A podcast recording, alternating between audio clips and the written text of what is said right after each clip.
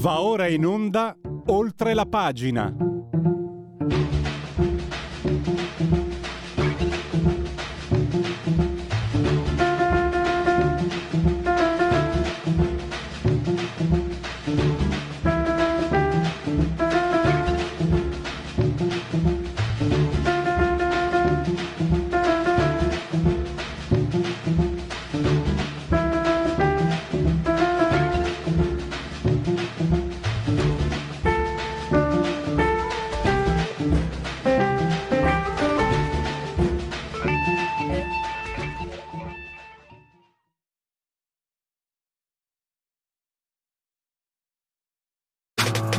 Stai ascoltando Radio Libertà. la tua voce libera, senza filtri né censura. La tua radio.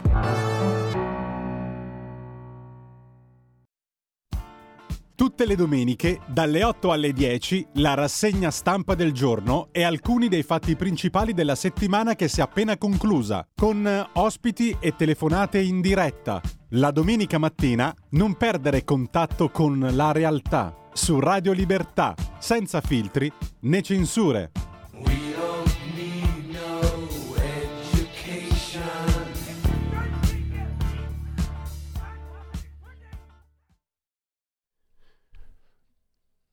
Eccoci, eccoci, eccoci, eccoci in eh, diretta con eh, Radio Libertà, con oltre la eh, pagina. Oggi inizieremo parlando della... Ecco la tosse, sorella. Allora, facciamo un scusa, uno scusate forfettario che parte adesso e poi vale per tutta la durata della trasmissione. Eh, scusate, poi ho paura che oggi ce ne saranno parecchie di queste interruzioni.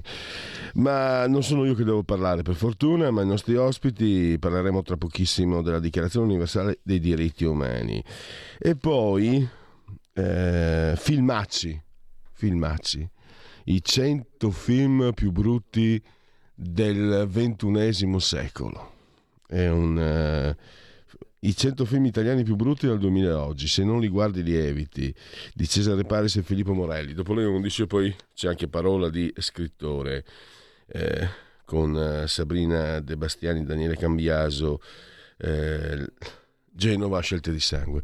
Allora, dovremmo avere in eh, collegamento, eh, credo via Skype, eh, Corrado Occone che saluto e ringrazio. Benvenuto, dottor Ocone.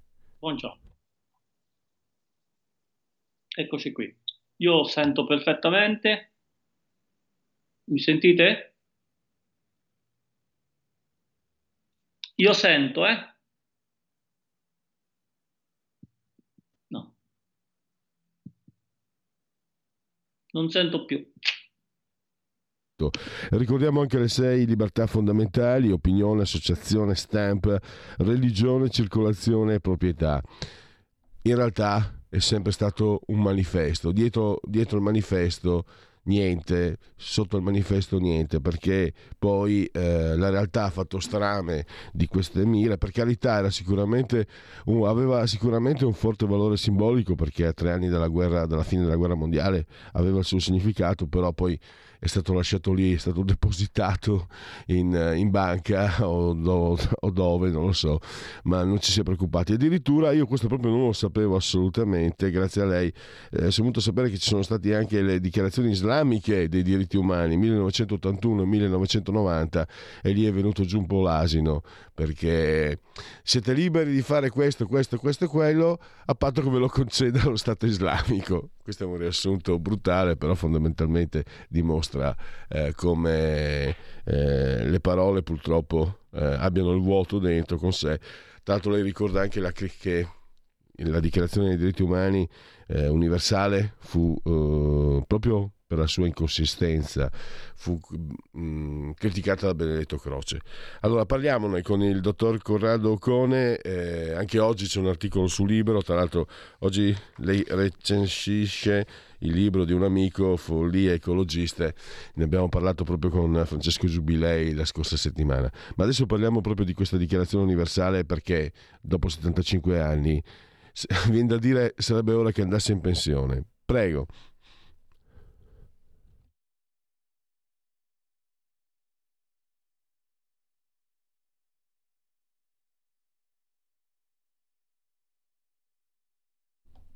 Eh, mi perdoni, eh, dottor Ocone, non la sentiamo, forse eh, è stato, forse c'è il mute. Mi sentite? Il sì. Vediamo se adesso la sentiamo. Adesso mi sentite? Ah, perfetto. Prego. No, dicevo, eh, la Dichiarazione Universale dei diritti umani eh, insomma, fa acqua da tutte le parti, come lei giustamente diceva, come fa acqua da tutte le parti, mi permetterei di dire, anche l'Organizzazione delle Nazioni Unite. Ma eh, perché questo è successo? Perché succede? Ma eh, secondo me ci sono eh, due motivi eh, sostanziali. uno ehm, che ehm, da un punto di vista teorico, perché mh, mm, come lei sa, io, io, insomma sono di formazione filosofica. Il primo ehm, problema fondamentale è che la dichiarazione eh, dei diritti umani eh, fa parte di una ideologia eh, più democratica che liberale eh, mi spiego, cioè, eh, cioè l'idea eh, che ci siano eh, dei, eh, che, che, si possano statuire eh, dei diritti umani e stabilire per decreto la pace nel mondo è un'idea che cozza con il realismo politico che è proprio del liberalismo, mentre è proprio per, di quella mentalità eh, democratica, massonico, illuministica, eh, credere nei diritti umani che Benedetto Croce aveva in grande eh, diciamo, antipatia. E questo fece sì che, eh, al contrario di altri autori come Jack Maritain, quando mh, la Dichiarazione Universale dei diritti umani fu promulgata, lui scrivesse degli articoli appunto impostati filosoficamente in cui eh, criticava questa pretesa e questo diritto e, e questo, eh, questa pretesa quest- di eh, stabilire mh, diciamo ab eterno i diritti umani e di imporli attraverso delle dichiarazioni. Ma poi c'è anche eh, un um, problema m- molto più eh, terra-terra, cioè il fatto che le, eh, l'ONU eh, è un po' l'erede della società delle nazioni che nacque alla fine della prima guerra mondiale, mentre l'ONU è nata alla fine della seconda guerra mondiale. Nasce con l'intento appunto di affratellare le nazioni ed evitare appunto altri conflitti in futuro.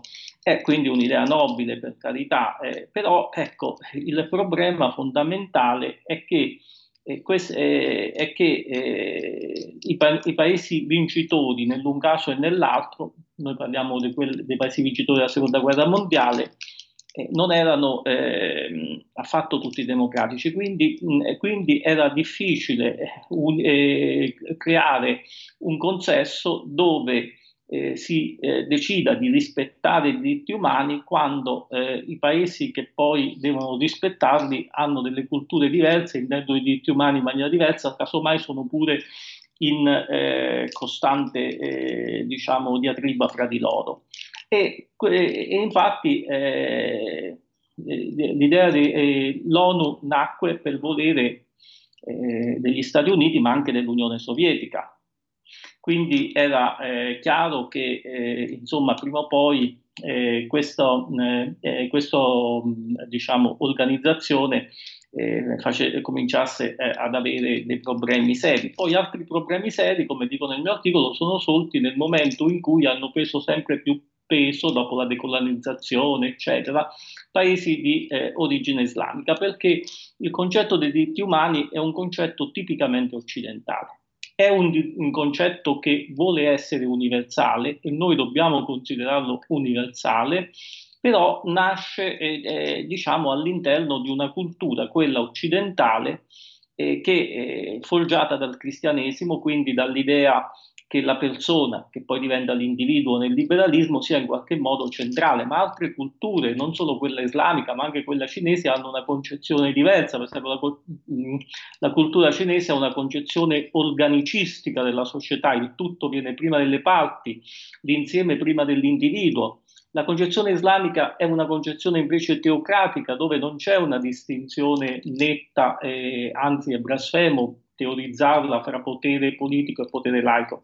Ecco, eh, è chiaro che nel momento in cui eh, si pretende di rendere universali dei diritti che di fatto non lo sono, il rischio molto grosso è che è che eh, in sostanza eh, ognuno interpreti la parola a modo suo e, oppure che semplicemente rispettando il principio di maggioranza i, i, i, i paesi che non credono eh, nella nostra versione dei diritti umani prendano il sopravvento, che, che, è avvenuto con il caso paradossale che io riporto nell'articolo della Libia o anche eh, di altri paesi islamici che sono stati chiamati a presiedere eh, le commissioni eh, ad hoc dell'ONU sui diritti umani, quindi è un controsenso, cioè paesi che non li rispettano in casa dovrebbero, dovrebbero, eh, dovrebbero insomma, eh, rispe- eh, promulgare e, e, farsi insomma, presiedere queste commissioni. Ecco, poi la cosa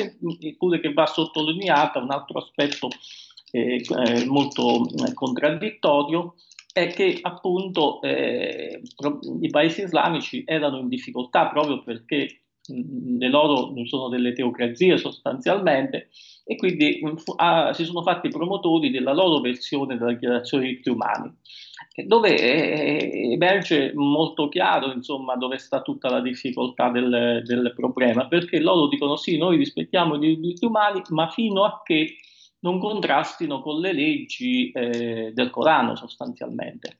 E quindi eh, il fatto è che spesso vi contrastano, nel, almeno nelle interpretazioni vigenti, per carità, non, eh, non voglio nemmeno diciamo, fare del Corano un... Eh, e, quindi, e quindi, insomma, non è questa la via. Certo, eh, quella di dichiarare i diritti umani senza tener conto di tutte queste difficoltà quindi, nonostante la buona volontà, come posso dire, il fallimento di questa dichiarazione, eh, come il fallimento dopo tutto dello stesso ONU, che è diventata una, una organizzazione burocratica, eccetera, eh, era un po' iscritto nella loro origine, perché la, l'origine si richiama a una dottrina appunto eh, umanitaristica, democratica, che era rappresentata per esempio eh, alla fine della prima guerra eh, mondiale dal presidente americano Wilson, che risale all'illuminismo, cioè all'idea che appunto, la prima dichiarazione appunto è stata quella eh, famosa, non è stata la prima perché prima è stata quella delle colonie americane, ma è stata famosa la dichiarazione universale eh, dei diritti umani di Parigi del 1789 non a caso poi la seconda è stata filmata a Parigi proprio in ricordo, ma appunto era la tradizione illuministica, cioè una tradizione che mh, appunto pretende in qualche modo di eh, forgiare l'umanità secondo dettami astratti di ragione, lo dico in maniera molto semplicistica, è questa tradizione che poi ha avuto degli adepti in, pres- in alcuni presidenti democratici americani, in primis Wilson e poi Roosevelt, eccetera, e, è, è da qui che nasce la Dichiarazione universale dei diritti umani. Eh, mentre ecco quello che eh, e poi a tutto questo si è eh, aggiunto un altro fattore eh, non, da non sottovalutare assolutamente, il fatto che eh, questi eh, diritti umani a un certo punto noi stessi occidentali abbiamo cominciato a non crederci. In che senso? O, o quantomeno non siamo disposti a difenderli come sarebbe giusto eh, su dei valori che vengono considerati assoluti eh, eh, sono stati minati dall'interno pure da ideologie. Io rimango un po' nel campo delle idee, ma poi le idee si tramutano in realtà, per esempio alcune ideologie relativistiche, eh, lo, il post-strutturalismo francese, eh, il postmodernismo, tutto il successo del pensiero di Derrida o di Foucault, interpretato in un certo modo nei campus americani, eccetera, tutto questo ha fatto sì che noi stessi relativizzassimo questi diritti umani e che quindi nel momento in cui andavamo a confrontarci in un contesto dove c'erano nazioni che per principio non credevano alla nostra versione, noi fossimo deboli. E quindi si è arrivato alla situazione oggi che i diritti umani sono dappertutto ehm, promulgati, eh, però eh, in buona parte del mondo non sono rispettati. Eh, dottor Ocone, mi, perdoni, mi perdoni se la interrompo, perché c'è un paradosso da, da mh, mm, sottolineare, la rappresentazione eh, plastica di come questa dichiarazione vada eh, bypassata, vada ri- completamente riscritta eh, o comunque ripensata, riformulata il fatto che Israele sia il paese che ha più sanzioni e che addirittura ci, ci siano paesi islamici che presiedono eh, commissioni su diritti umani, cioè paesi dove le donne vengono lapidate che eh, inca- sono incaricate dall'ONU di stabilire cos'è diritto umano e cosa non è. Questo è un paradosso che da solo è la fotografia di, di qualcosa che non funziona più perché mh, mm, è davvero grottesco, per non dir di peggio. No, è assolutamente grottesco, ma eh, come, come, se ne esce? Allora, poi c'è tutto un problema filosofico che ovviamente risparmio agli, a, agli ascoltatori sul fondamento dei diritti umani. Eh, ma eh, eh, perché i diritti umani, diciamoci la verità, sono un surrogato secolarizzato eh, dei valori cristiani, cioè quando l'uomo eh, non crede più in un unico Dio, nascono in Occidente, ha necessità eh, di ancorare a dei principi assoluti che però non sono garantiti più dalla fede come erano automaticamente garantiti in precedenza, ha necessità di garantire questi valori, assol- questi valori assoluti con dei fondamenti forti però sono fondamenti che sostanzialmente, come un po' tutta eh, la modernità, poggiano sul nulla e quindi mm, nel, sono destinati in qualche modo a sfociare nel eh, nichilismo più assoluto mm, che, eh, di cui oggi vediamo mm, ampi, eh, ampi, e significativi casi.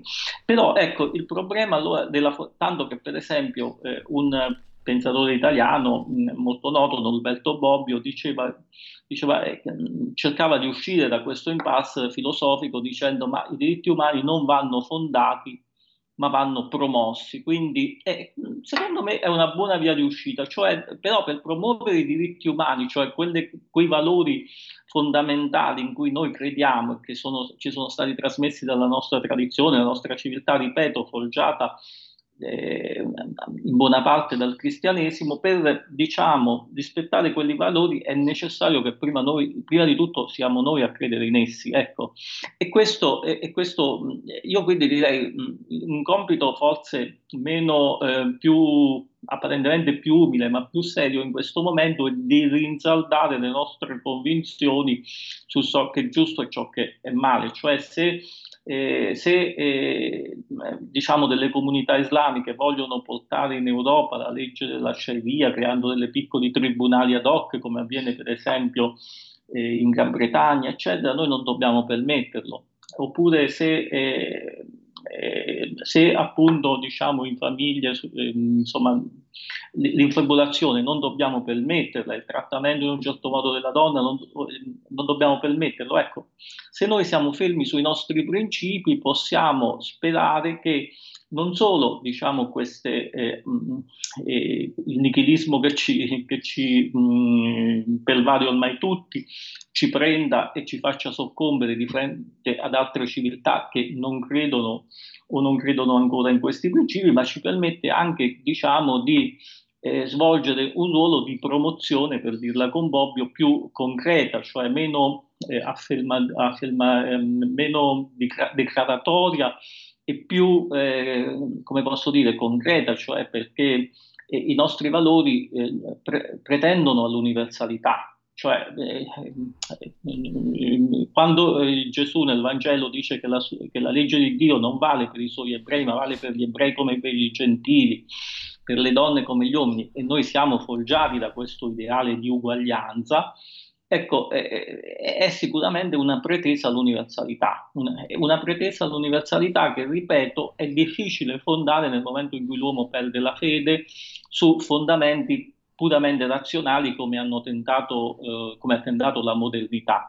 Per fondarli su, fond- eh, però ecco, ehm, eh, ovviamente nessuno può pensare che la storia ritorni indietro, cose di questo genere, però ecco, svolgere una, una, una grande opera di autoconvincimento, io direi addirittura a cominciare dalle scuole sulla importanza e inderogabilità dei principi che sono nostri ma sono principi che noi crediamo valgano eh, in quanto rispettano la dignità umana per tutti, ecco, io farei più questo lavoro su noi stessi che non un lavoro declaratorio eh, che poi, eh, mm, eh, perché se noi ci confrontiamo alla pari eh, con le altre culture, le altre civiltà, con gli altri paesi, soccombiamo perché sicuramente l'Occidente, anche demograficamente, una piccola parte nel mondo.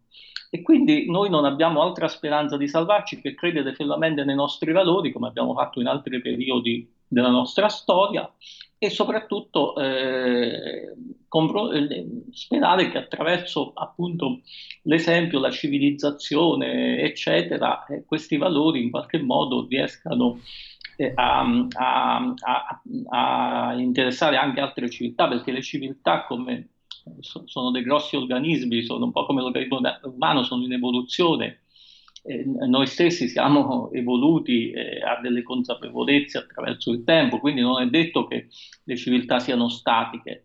Però ecco, no, il, un confronto serio nasce solo nella misura in cui noi per primi crediamo in ciò che eh, appunto eh, vogliamo. Quindi non si tratta tanto di dichiarare i diritti umani, ma di praticarli e di crederci. Eh, certo.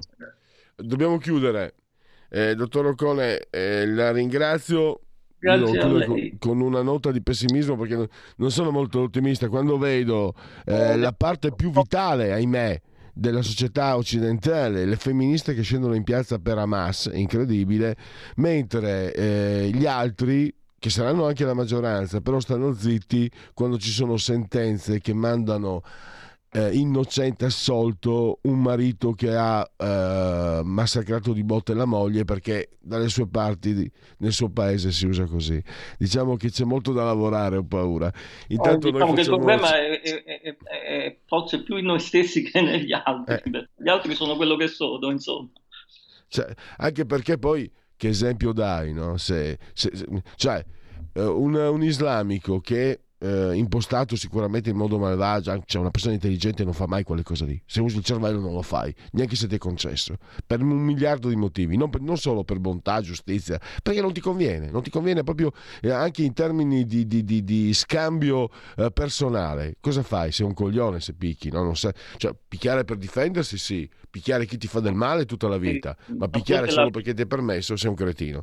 Però se, se questa persona vede che addirittura i magistrati, cioè la crema di una società, gli dice guarda che fai bene, insomma, ti hanno abituato così, è giusto farlo, che idea si fa della nostra società? Quando qualcuno va a dirgli guarda che è sbagliato farlo, eh, lui dice ma scusa, mettetevi d'accordo tra di voi, ho ragione o ho torto. Allora l'ho messa giù un po' così terra a terra, con parole mie. Sono proprio rapidissimo, ma pure la politica islamica non è da considerarsi come un Moloch fermo nella storia, perché basta dire che 50-60 anni fa eh, al potere nei paesi islamici, eh, in Egitto, in Turchia con Ataturk, eccetera, c'erano partiti che, eh, di ispirazione laica che cercavano di laicizzare, poi c'è stata una sorta di, eh, di regresso, insomma, da questo punto di vista. Eh, ecco. quindi, eh, e di radicalizzazione per certi aspetti. Quindi noi non dobbiamo considerare le altre civiltà come non consideriamo le nostre come del, dei Moloch fermi eh, nella certo. storia, eccetera. Però ecco, un confronto eh, che in positivo avviene solo se noi, per, se noi per primi crediamo in questi nostri valori. Assolutamente. Grazie a Corrado Cone anche oggi su Libero e a risentirci a presto. Grazie. Stai ascoltando Radio Libertà. La tua voce libera, senza filtri né censura. La tua radio.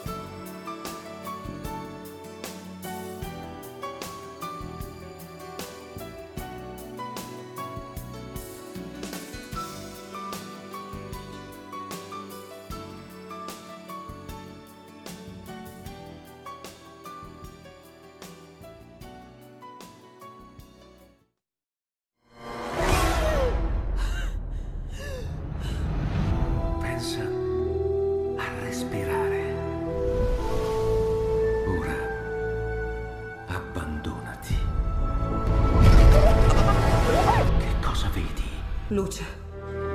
Oscurità. L'equilibrio. È tanto più grande. C'è stato un risveglio. Hai sentito? Conosco una sola verità.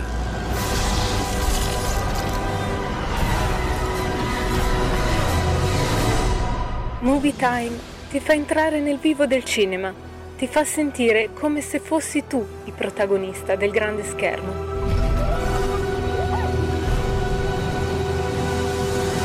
Ogni sabato dalle ore 16.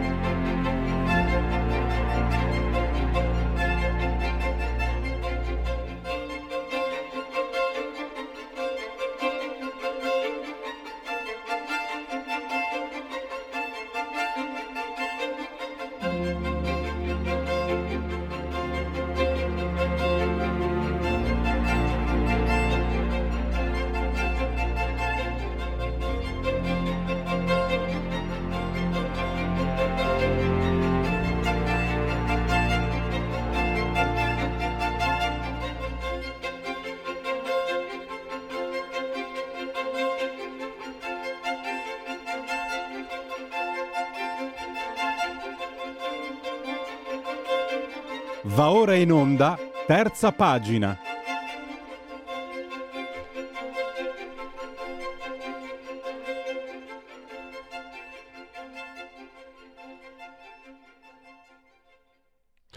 Terza pagina di Oltre la pagina Radio Libertà. Ci siamo, filmacci, 100 film italiani da evitare dal 2000 a oggi prefazione di Boris Sollazzo, edizione biblioteca con la H e la K, 18 euro, 356 pagine, gli autori Cesare Paris e Filippo Morelli, li abbiamo entrambi al telefono, entrambi eh, li ringrazio, li saluto, benvenuti ai nostri microfoni.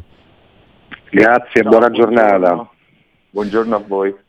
Allora, già ehm, io parlo con entrambi, poi fate testa e croce per chi risponde. Già la, la scelta della copertina dà l'idea che eh, ci troviamo di fronte a un lavoro tanto serio, ma anche con un intento umoristico. Però faccio, mi è venuto il dubbio, ehm, mm, Cesare e Filippo non avete, non dico il timore, anzi potrebbe essere anche conveniente per, per, far conoscere questa opera meritoria, che qualcuno se la prenda, perché viviamo in tempi di grandissima suscettibilità. Un tempo essere suscettibili era proprio dei provinciali come me, quelli che vengono dalla campagna, io vengo dal Friuli, tra Friuli e Veneto, ed era considerato un disvalore, se posso dirlo. Adesso sono diventati tutti suscettibili, non avete paura che qualcuno di coloro che nomina, dei tanti che nominate se la prenda?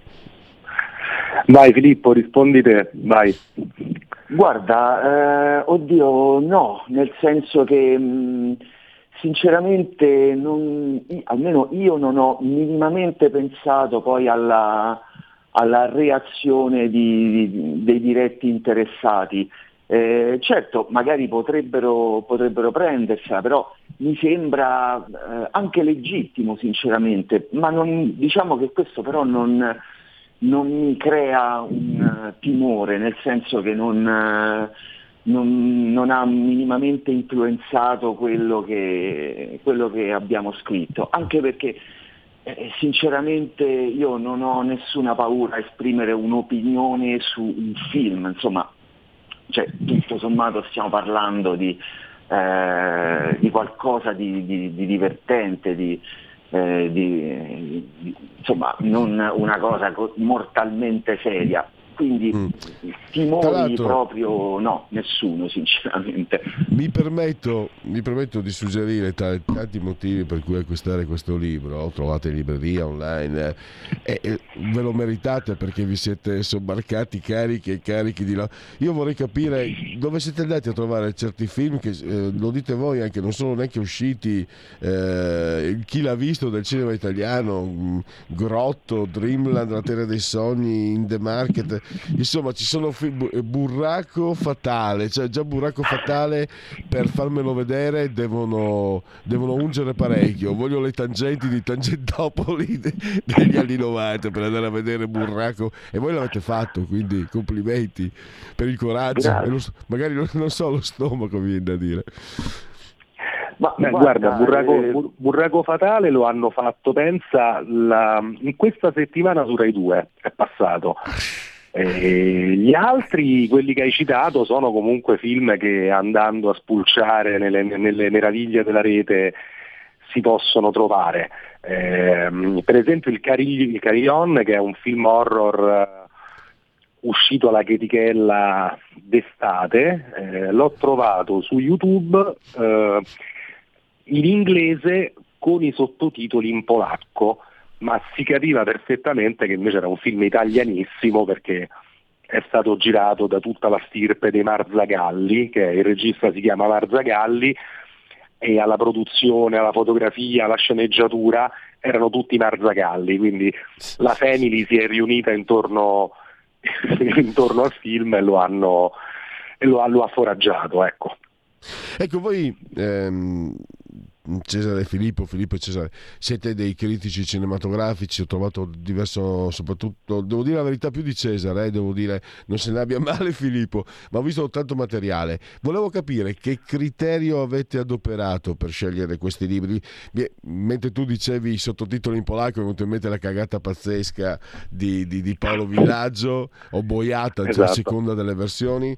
Eh, avete delle, invece dei dei parametri che derivano dalla vostra esperienza, dalla vostra conoscenza, dalla vostra preparazione, cioè, anche perché credo che eh, non entra chiunque in filmacci, bisogna avere le physique du role per entrare in questa, in questa selezione, credo. Rispondo io? Eh, vai, vai. Allora, allora eh, la selezione è stata fatta perché dunque all'inizio ci siamo eh, semplicemente spartiti film che avevamo già visto. Eh, tant'è che io diversi, eh, anzi diciamo, diciamo, molti dei film eh, che ho trattato io li avevo comunque in, su supporto fisico, quindi in, eh, in DVD o in, in Blu-ray. E quindi all'inizio non abbiamo fatto altro che spartirci film che avevamo già visto e che credevamo insomma fermamente che meritassero di, entrare in, eh, in questo libro. E poi diciamo che invece una volta, una volta esaurito il, il, serbatoio di film che già conoscevamo e che sapevamo che dovevano eh, andare a finire nel libro, diciamo che siamo andati un po' più alla, ricerca, alla ricerca di, di, di, film adatti, quindi io eh, personalmente ho cominciato a vedermi eh, film su film che pensavo potessero andare bene, eh, me li sono visti sui vari servizi streaming, mi sono abbonato praticamente a qualsiasi, a qualsiasi cosa, ho cominciato a vedere film fino a che poi non, non abbiamo completato insomma, l'elenco trovando i film adatti. Una cosa che ci tengo a specificare comunque è che non, nessuno, nessuno, dei film è stato scelto per eh, poterci eh, far fare i fenomeni, ok? Cioè i film, quelli più, eh, con i titoli più altisonanti, non è che sono finiti lì perché Uh, abbiamo scientemente pensato dai mettiamoci questo così almeno uh, creiamo un po' di casino perché la gente chissà assolutamente cioè non, non, nessuno dei film è stato messo per, per, farci notare cioè sono tutti film che crediamo fermamente che siano ecco, uh, come dice il titolo filmacci mi, che, che mi, ricorda un film del 1990, Mortacci di Sergio Citti, un bel film, ma al cinema eravamo in tre, mi ricordo. Secondo me è bello, ma forse sarebbe entrato, non lo so, per me no, ma io non sono, sono un appassionato. E, ehm, ma era un film degli anni, de, della fine degli anni 80 quello, sì, quindi sì, non sì, poteva rientrare. Eh, ah, no, non esatto. poteva entrare. Però esatto. eh, diciamo che Alex Larieta entra da solo se vogliamo. Eh beh, eh, quello entra di diritto proprio, eh. entra di diritto negli annali del trash Alex Lariete, eh, eh. soprattutto se pensiamo che a dirigerlo c'è un signor regista, eh, perché Daniano Daniani negli anni 70-80 sì. ha tirato fuori pellicole di, di grandissimo valore e lì credo che si sia svenduto al vil denaro che gli ha proposto Cecchi Gori, molto Però semplicemente. Sono ci sono eh, autori, eh, mostri sacri, che invece forse, eh, vista la loro parabola, sto pensando a Dario Argento per tutti, no? Cioè, fatto, uno che ha fatto Profondo Rosso Forse doveva smettere perché Profondo Rosso è l'apice, non, non, so cosa si possa fare di meglio, ma non sono io l'esperto, parlo da, da spettatore e perdonatemi, ma mi faccio prendere la mano. Eh, Dario, Dario, Argento addirittura mi sembra abbia un poker, il cartaio, Dracula 3D, la terza madre, Occhiali Neri, poi c'è anche Ospetek eh, che, e c'è Roberto Benigni, un altro che sembra aver imboccato un percorso eh, declinante. Ehm, e dopo ci sono degli sconosciuti. Ecco, era per, per riassumere un po' eh, quello che troverà il, il lettore incuriosito, a parte che è un lavoro anche mh, intriso di umorismo, cioè, lo, lo, sentite anche insomma, di, di come stiamo, ne stiamo parlando e questo è già meritorio di sé a maggior ragione, sempre a maggior ragione con i tempi eh, che percorriamo, ma è anche un lavoro molto serio che analizza, lo ha spiegato benissimo Filippo se non ho capito, ma è dalla voce eh, dove non si fa sconti a nessuno, però non ci sono neanche, avete detto giustamente, non, non avete fatto, non, voleva, non, non volevate certo fare i fenomeni. Però ve lo chiedo, chi è il Tanio Boccia degli anni 2000, del terzo, del terzo millennio. A Federici l'Oscar non l'hanno dato a te, l'hanno dato a Tario Boccia, telefonava, ho letto un tempo che telefonava di notte per prenderlo in giro, per cularlo si direbbe oggi, canzonarlo si diceva un tempo Alberto Sordi e Federico Fellini. C'è un Tanio Boccia oppure ce ne sono tanti? Ma allora, per, oddio, per, vai, rispondi tu, rispondi tu. Allora, guarda, penso che rispondiamo prima io e poi lui, così ognuno dà la sì. sua personale classifica. Ah, scusate, Tanio Boccia è, è, considerato il peggior eh, regista della storia del cinema italiano, un po' come Ed Wood, però sono, erano celebrati, avevano comunque una loro dignità e, e aggiungo anche, tra l'altro un altro merito del vostro lavoro. Cioè, eh, in Italia non mi risulta ci sia qualcuno che fa anche insomma, questo tipo eh, di classifiche. Negli Stati Uniti ci sono i Rezzi Awards, che sono anche abbastanza. Ogni tanto trovo qualcosa sì. online ed è abbastanza divertente. In Italia siete forse i primi, probabilmente. Prego. Sì, sì credo, credo, che mancasse un libro, un libro del genere, eh, soprattutto in questi ultimi anni. Il Tanio, il Tanio Boccia, per quanto mi riguarda, di questi anni è Gerry Calà per quanto mi riguarda. E, eh, diciamo che sono entrati solo due film nel, nella lista perché eh, gli altri li aveva fatti prima, quindi si è salvato per il rotto della cuffia. Ecco. Mm. Argento invece, poverino, eh, ha fatto uno scempio dopo l'altro e quindi si è salvato che un altro film che si chiamava Giallo non è uscito al cinema, è andato direttamente nel mercato on video e quindi noi invece abbiamo trattato solo film sul grande schermo, se no anche quello sarebbe finito ma dritto proprio di diritto nel, nel libro. Eh, sì, sono, sono d'accordo perché mh, comunque non... Eh, ultimamente ci sono eh, i registi mh, assimilabili a Tanio Boccia o allo stesso Jerry Calà che ha nominato Cesare, eh, sinceramente sono pochissimi. Cioè il fatto che eh, comunque ehm, l'industria si sia evoluta in un certo modo e soprattutto che adesso con il digitale è possibile confezionare qualcosa di tecnicamente eh, accettabile un po' per chiunque ha, ha abbastanza spoltito eh, le fila diciamo, dei cialtroni seriali. Ecco.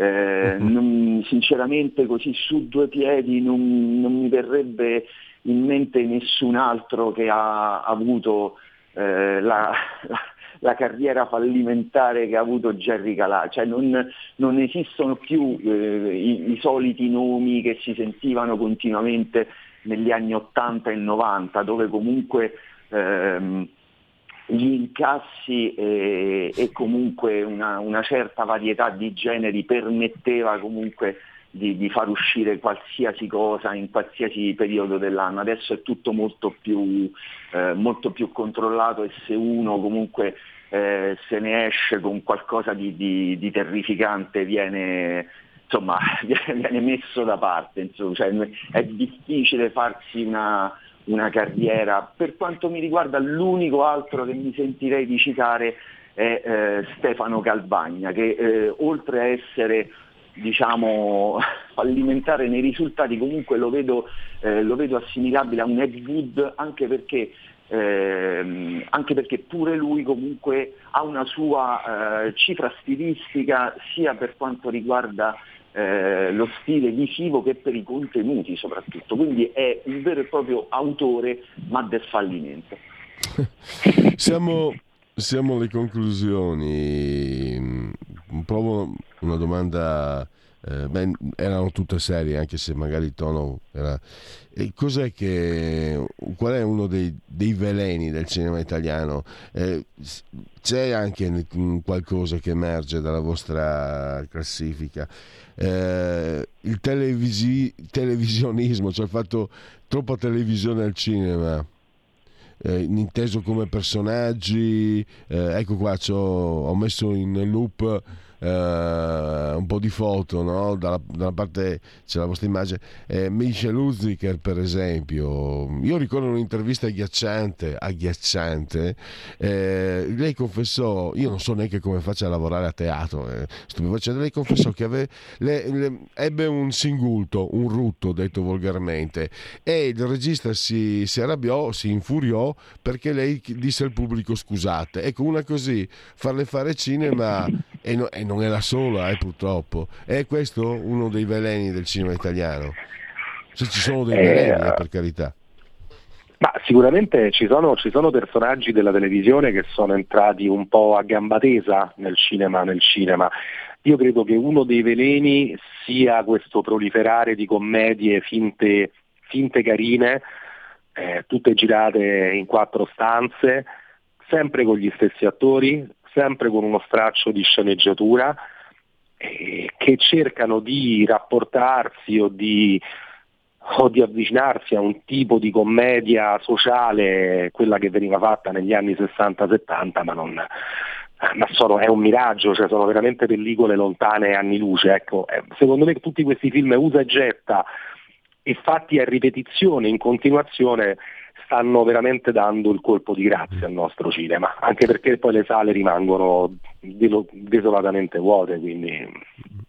Ma si è persa, mi sembra, mi viene in mente, vabbè, il primo nome che ti viene in mente è facile, Monicelli la capacità, i mostri, i mostri, anche i nuovi mostri, eh, sono quelli, ma la commedia mi viene in mente anche quelli più magari popolari con Alberto Sordi, eh, quello di Cretinetti, eh, Piccola Posta, eccetera. Io mi ricordo anche Sordi, tutti lo, lo ama, amiamo, eccetera. Era feroce, era cattivo. Ti, ti, quando in uh, quello del Cretinetti prende in giro il commenda, vuoi quello è commenda, fatti a combinare questo calcio, prende in giro anche i milanesi, ma con, uh, con proprio in modo, in modo, bello, cioè no, in modo efficace, li prende proprio per il culo. Ecco, la capacità esatto. quindi di, di, essere anche, eh, no, non, non, intendo dire volgari, perché mai Alberto Sodi non è mai stato, per carità, ma di essere cattivi, ecco, eh, quello detto all'inizio.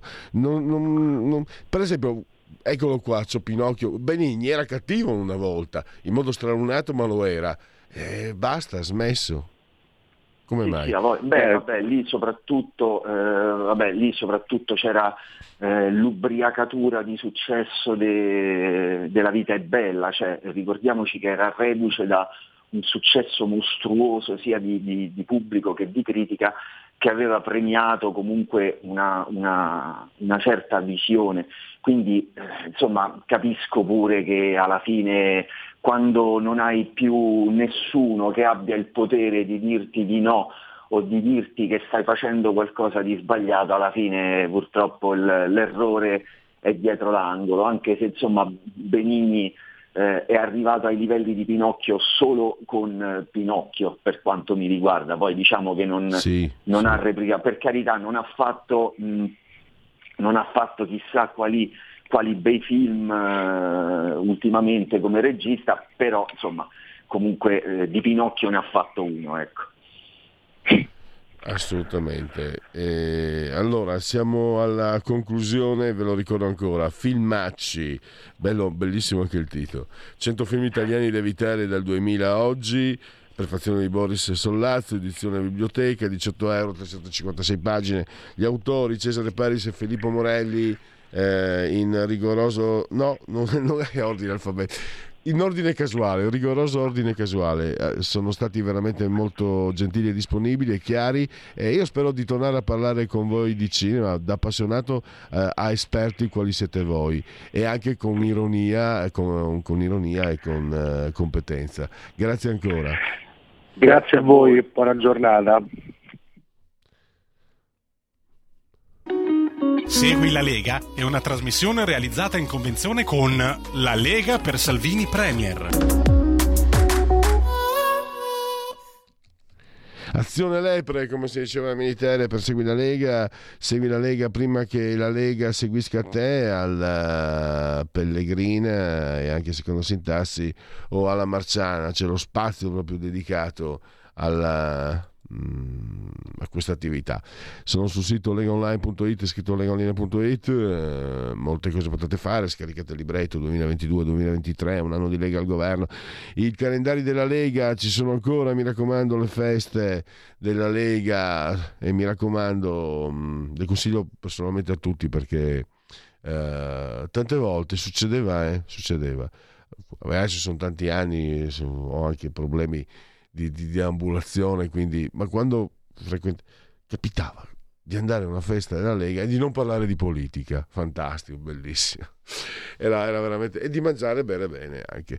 E poi andiamo avanti, il tuo sostegno vale il 2 per 1000, scrivi di 43 nella tua dichiarazione dei redditi, scelta libera che non ti costa nulla e la scelta di autocoscienza civica, soldi nostri, possiamo però perlomeno, lo Stato se li tiene, ma noi almeno possiamo dirgli dove spenderli, come spenderli, in questo caso l'indirizzo politico, questa rubrica suggerisce il, l'indirizzo politico eh, D di Domodossola, 4 il voto in matematica, 3 il numero perfetto. E, ehm, di UE per 1000 scelta libera che non ti costa nulla. Poi potete anche iscrivervi da questo sito molto facile molto semplice.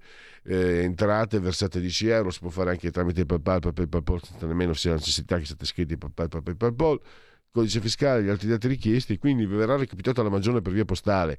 Ma se di mezzo ci sono posti italiani, noi eh, consigliamo ampi, profondi, calorosissimi gesti apotropaici alle femminucce, ai maschietti e a tutti gli altri sessi che ci sono.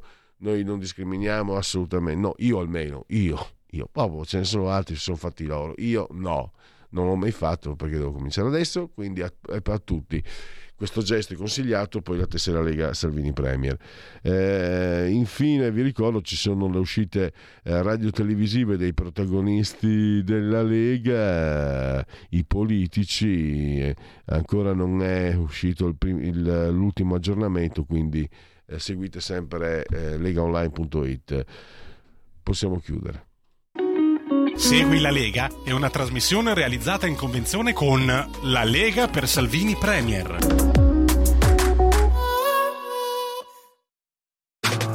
Stai ascoltando Radio Libertà. La tua voce libera, senza filtri né censura. La tua radio.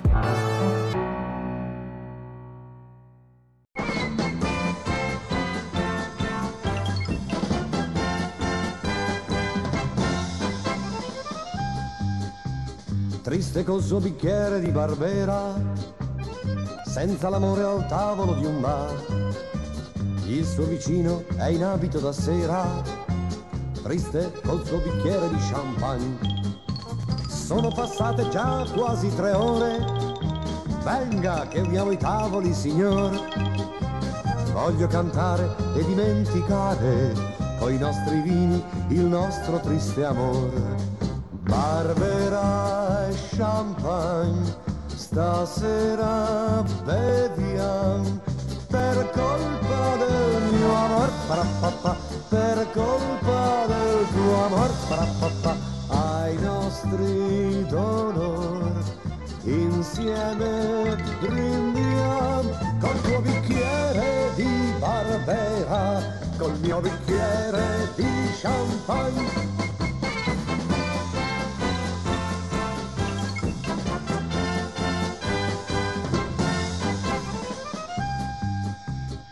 come eran tristi e soli quella sera, senza le donne al tavolo di un bar. Longo Fanfani Moro e giù Barbera, Gianni Rivera Mao e giù Champagne. Guardi, stia attento, lei mi sta offendendo. Quella, come ti scaldi, ma va là. Vieni, balliamo insieme questo tango, balliamo insieme per dimenticare Barbera e champagne, stasera beviam. Per colpa del mio amor, parapapà, per colpa del tuo amor, parapapà, ai nostri dolor insieme brindiam col tuo bicchiere di barbea, col mio bicchiere di champagne.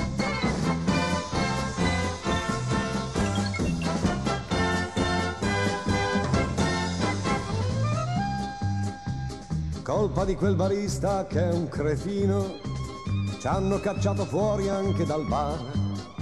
Guarda, non lo sapevo, è già mattino, si è fatto tardi, ormai bisogna andare. Giusto però vorrei vederla ancora, io sono direttore all'onestà.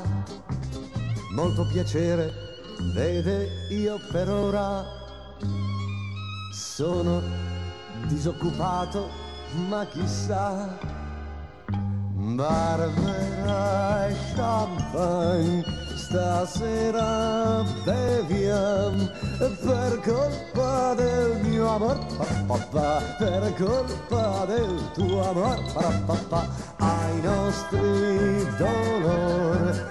Insieme brindiam col tuo bicchiere di Barbera col mio bicchiere di champagne. Stai ascoltando Radio Libertà, la tua voce libera, senza filtri né censure, la tua radio.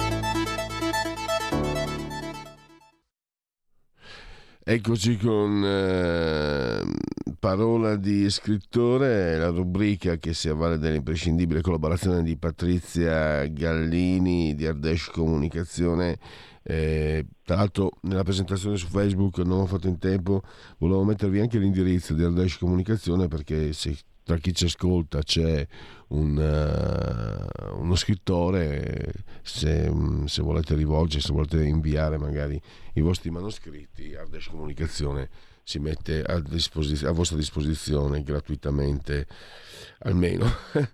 Eh, un applauso alla parola gratis. Eh, intanto però parliamo di Genova scelte di sangue la seconda indagine di Mistral Garlet e Pietro Farnè, fratelli Frigli editori, collana Super Noir, 15,90 euro il prezzo, 308 le pagine, lo trovate in libreria e anche online. Gli autori Sabrina De Bastiani e Daniele Cambiaso.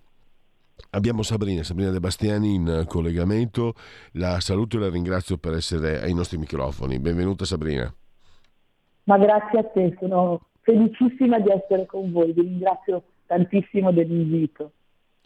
Allora, tra l'altro, ieri mi, mi era sfuggito, cioè eh, coppia mista, no? Coppia, insomma, eh, quattro mani, eh, gli autori del libro un maschio e una, una, femmina, un uomo e una donna, un uomo e una donna sono anche i protagonisti della, del, ehm, del, vostro romanzo, è se, un, il secondo appuntamento, quindi significa che il primo è stato accolto molto bene e già questo è un bel inizio mi sembra.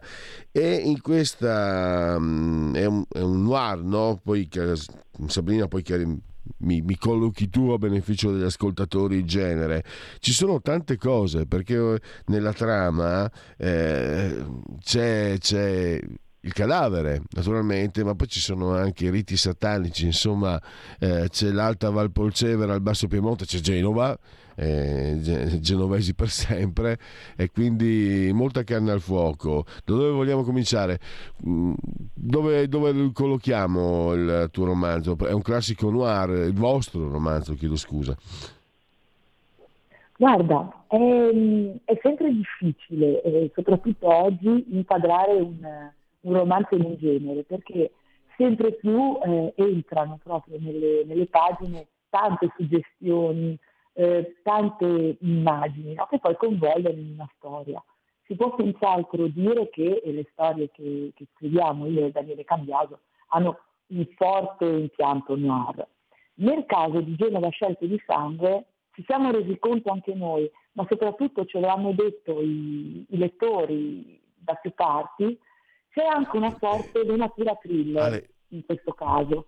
Quindi se il noir ha il passo eh, un po' più, possiamo dire, introspettivo, no? in un certo qual modo, c'è meno magari dinamicità di azione, c'è tanta analisi dei, dei pensieri, dei motivi di, di che cosa no, ha, portato, ha, portato, ad una determinata azione eh, significativamente criminosa, ecco, in Genova scelta di sangue c'è anche un po' un tasto più adrenalinico, più diciamo improntato anche a, a venature thriller. Ecco. Di questo noi ce ne siamo resi conto non mentre stavamo scrivendo il romanzo, ma proprio a romanzo finito, soprattutto appunto dal, dal parere di, di, chi ci ha letto, no? quindi voci eh, magari anche lontane tra loro, no? persone che chiaramente non si conoscevano, ci hanno iniziato a dire la stessa cosa e ci siamo resi conto anche noi. Ecco, quindi sì, un, un, il noir che è proprio il nostro genere preferito, eh, sia di lettura che proprio insomma di, di, di stimolo, di, di, impulso creativo,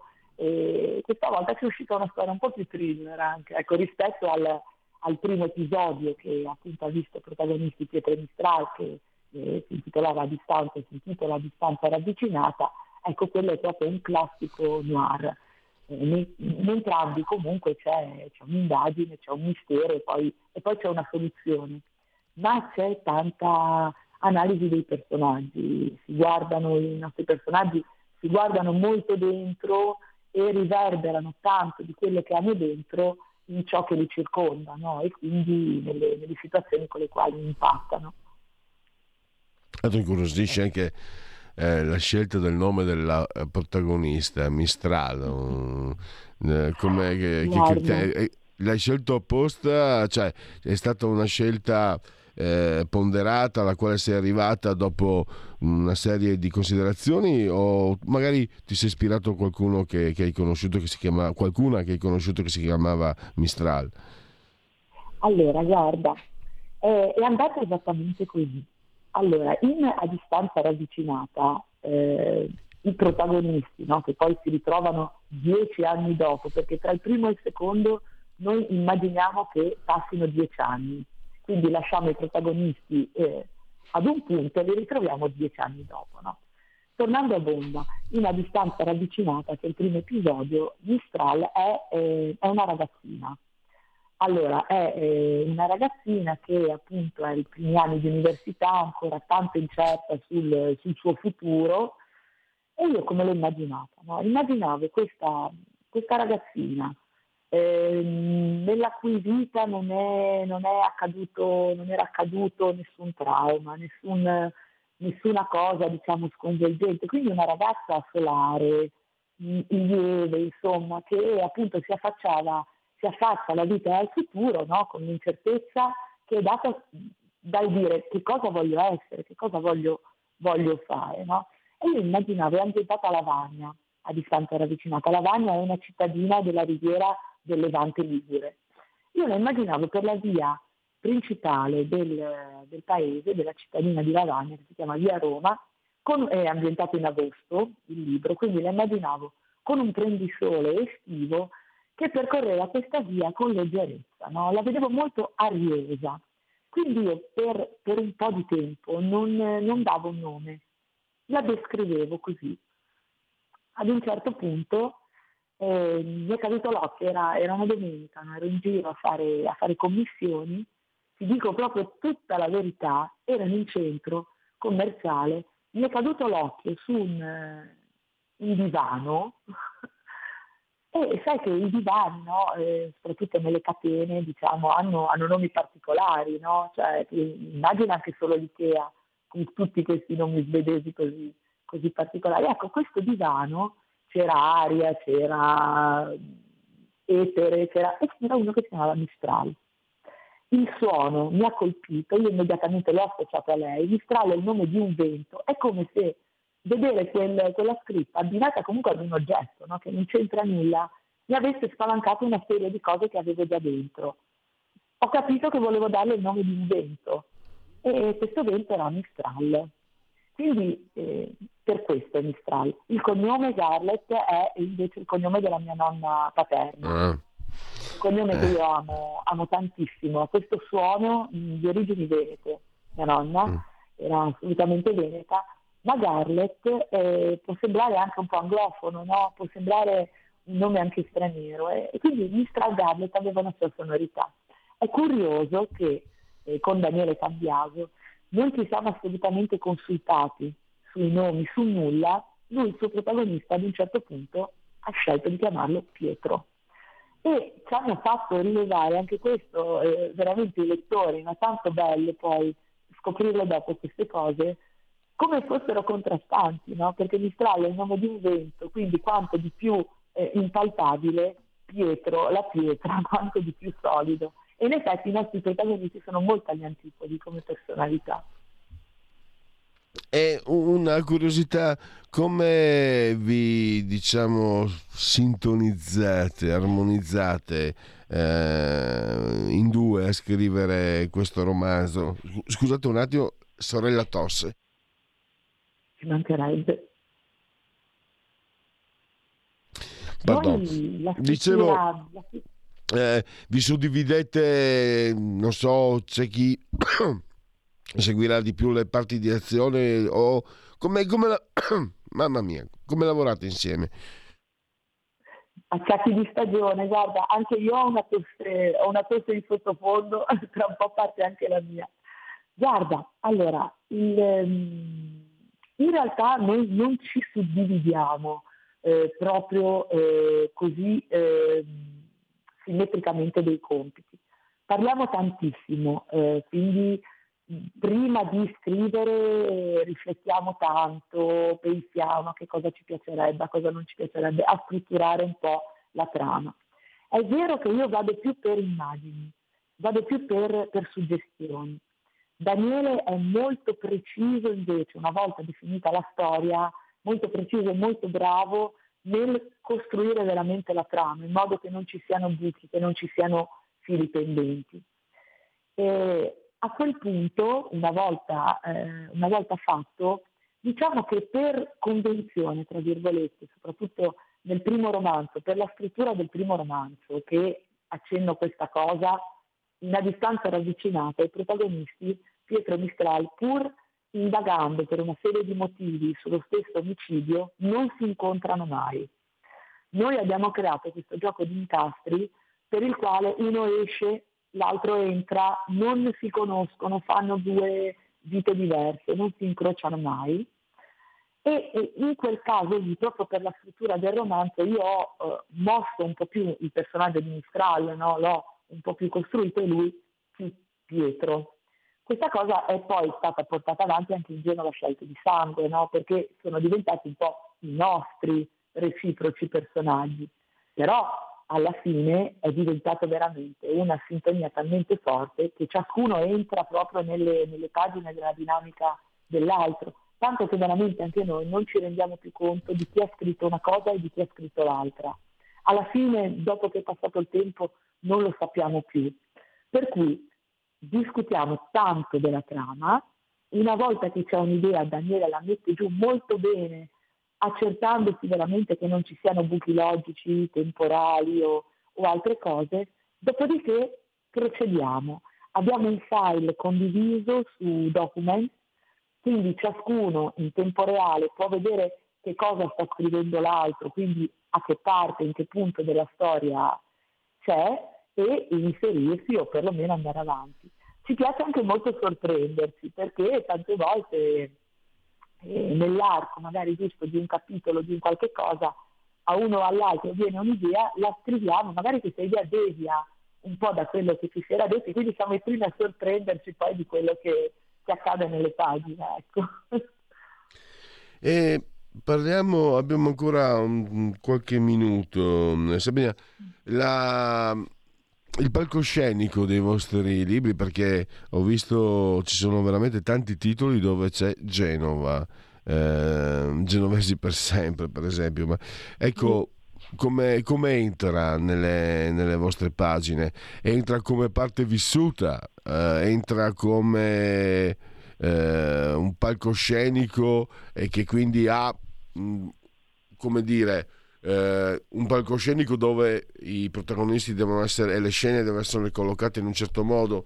Eh, fammi capire anche perché siete in tanti e tutti con successo devo dire, no? che lo stesso Fratelli Frigli è, è di Genova, che mh, hanno individuato in Genova eh, una, un teatro di elezione, un palcoscenico di elezione per questo genere di, di racconti. Cos'ha, qual è il segreto di questa città che, te lo dicevo ieri, Mark Twain indicava tra le le sue preferite, eh, di quello che, delle bellezze preferite di quelle che lui aveva visto in Italia insieme al Duomo di Milano e al Lago di Como, quindi il centro storico di, di Genova. Questa era un po' suoi, la, la, sua top 3 del, dell'Italia.